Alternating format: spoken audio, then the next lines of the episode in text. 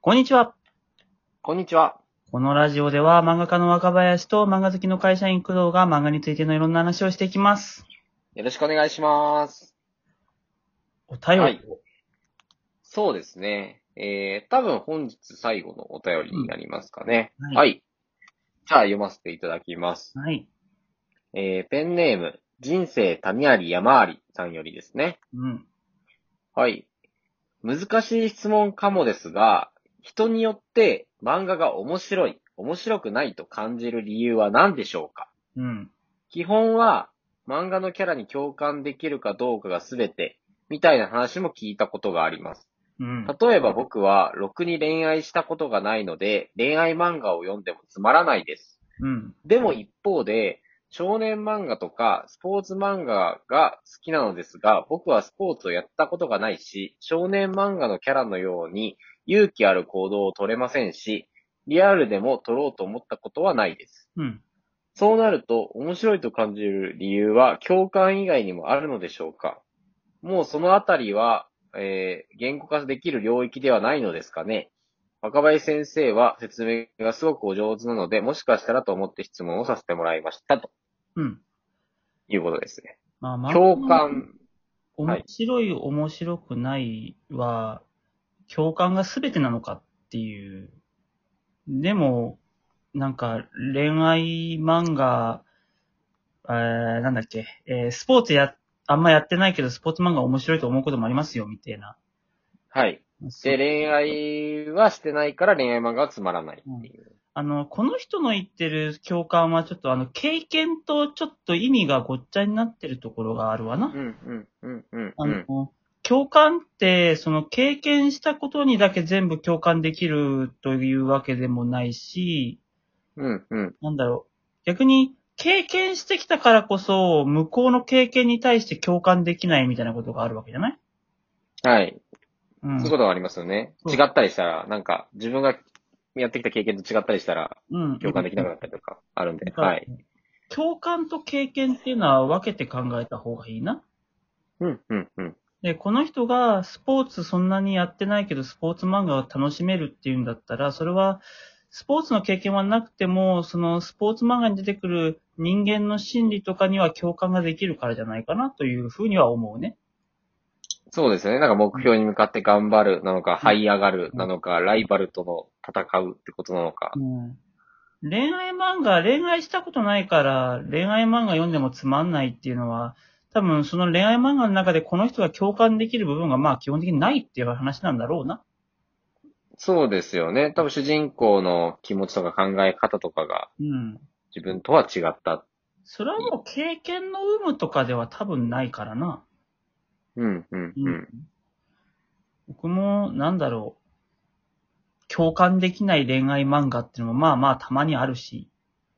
うん、うん、うん。そうだね。そういう感じだね。でも、あれだね。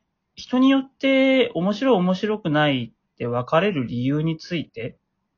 そうですね。まあ、お、大きいところで言うとそこですよね。うん面白い、面白くない理由はっていう。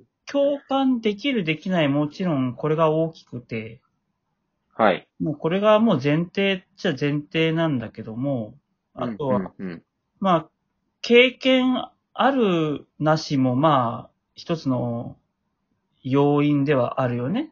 やっぱり、ありますよね。はい。多くの人が経験してることっていうのは、その説明があんまりいらないよね。うん、ううん、ん。みんな恋愛一回か二回経験してるから恋愛漫画の、なんかすげえ細かいところまでは説明いらないね、みたいなさ。うん。まあ、とかはありますね。あと、みんなが恋愛ドラマとかも見てるから、そのう、ん、うん。前提は使えるよね、とかっていそうだねことですよね。うん。はい。みたいなのはある。ただ、最近思うのがさ、はい。本当にこれもうパチンコ漫画書いててすげえ思うことなんだけど、はい、はい、はい、はい。こっちがどんだけこう、面白く書こうと思ったところで、やっぱりね、そもそも興味があるかないかっていうのがね、でかいなっていうのは思うね。えー、事柄に対してですかそう扱っている。そうはい。そうそう。僕も、例えばだけど、すごい売れてる漫画はい。に対して、多分読めば面白いんだろうなとでうんうんうもん、興味ないんだよなっていうところで読まないっていうことがよくあるもの。あー、うんまあ、まあでもそれは皆さん誰しもありますよね、多分。別にその感動を今欲してないな、みたいなさ。うん、うん、うんう。ん。っていうのがあるから読まないみたいなことはあるかな。うん。うん。やっぱ、パチンコ漫画基本みんな興味ないからね。そりゃ、パチンコに興味がないから、っていう、ないなっていうのをすごい感じてて、うん、そこが最初の第一ハードルとして一番あるっていうこと。そうなんだよね。。でもさ、なんだろうな、はい。趣味漫画っていろいろあるじゃないはい。それこそ、ゆるキャンだったらキャンプ漫画とかさ、うん、うん。グルメ漫画もそうだし、うん。えー自転車漫画、釣り漫画、ありますね。プラモ漫画に、えースまあ、将棋漫画もあるかもしれないで将。棋すね漫画マージャン漫画。スポーツはい漫画も趣味漫画だよな、基本。そうですね。ワイン漫画なんてのもあるね。ありますね。いろんな趣味漫画があるが、中でもパチンコはこう興味持ってくれる人の少ないジャンルだよね。あー。え確か、えーっていうよりは、えー、なんか、拒拒絶反応がある人を超えさせるのが難しそうじゃないそうだね、今日もう元々のネガティブイメージがね。 ?G O がマイナスに働くってことはありそうな気がしますね。ね。抵抗ない人はないけど、みたいな。で、好きな人うも。んでも好きな人は多いっていうのは、やったことがある人は多いじゃないですか、日本っていうと。パチンコまあねはすごいあんだけ店舗あって。一応今パチンコやる人って全国に1000万人はいるらしいよ。いや、それめちゃめちゃ、多分相当な一大趣味だと思うんですよね。でもね、いやあ多の分、ね、半分がね、お年寄りなんだよね、それ。あー、そこがきついとこではありますねう。んなるほど。いやー、なるほど。でもなんか、え、でも、言うても、将棋漫画だったり、うん。麻雀漫画だったりも、まあ、ある程度売れたりとかは結構さ、してるわけじゃないですか。であれば、パなんか、ありそうな気はしますけどね。ねえ。なんか、将棋全くわかんないけど、面白いのかなって思って、ちょっと見たいとかさ。ああ、でもそっか。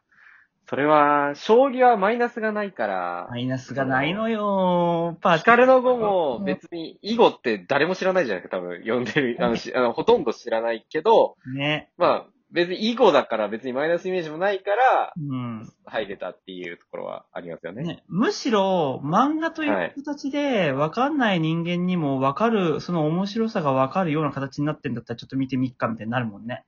なりますね。で、読んでみたら普通に読めちゃうから、囲碁、囲碁って意識せずに。気づいたら囲碁を始めるフェーズになってるみたいなことはあねりますよね。なるほど。チンコはね、パチンコはマイナスイメージがどうしてもありますよ、ね。これねさっきは、さっきはどうやったんですかさっねき。麻雀でしょ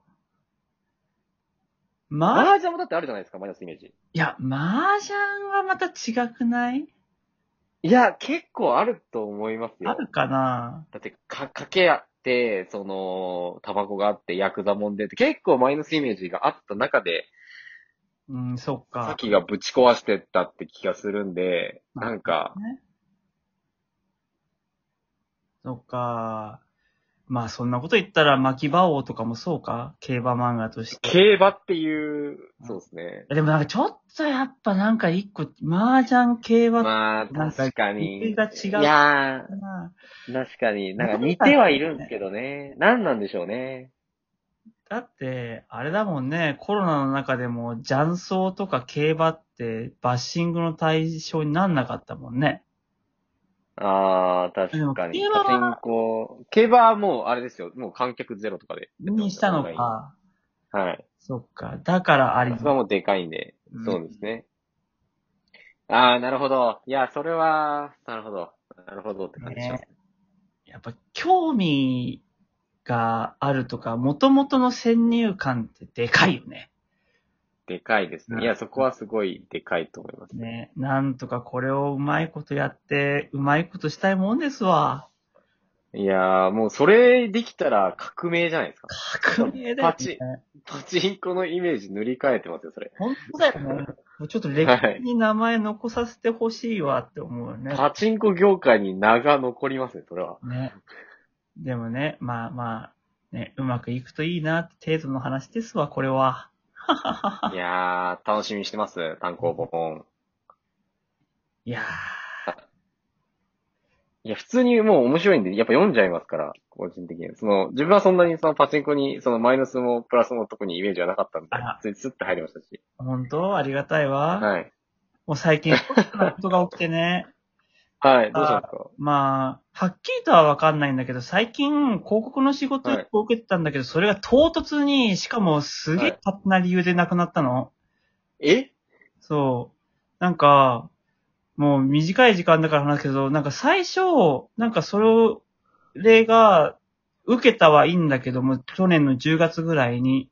でも、はいここから全然話が来なくって、もう気づいたら、もともと予定していた時期を過ぎちゃうから、じゃあもうこのはい話なしってことでいいですかねっつって、あ、すいませんってなったんだけど、さらにそのはい1ヶ月後ぐらいに、あの話、やっぱり若林さんでってことになりましたみたいな。いやいや、待って待って、俺それ、もう、なしでって話した、しましたよね、みたいな。でももう若林さんありきで話が進んじゃってますっていうから、えー、じゃあもういいよ、やりますよ、つったんだけど、年明けて、なんかまた担当から連絡来て、いや、実は、向こうの担当者が変わって、変わった途端に、もう若林じゃなくて別のイラストレーターを起用することになりましたみたいな感じで、話が、とんでもね すごいっしょ。え。とんでもねえ。パすごいっすねパソコンが書いてるからじゃないかなとかあと2秒あと2秒です。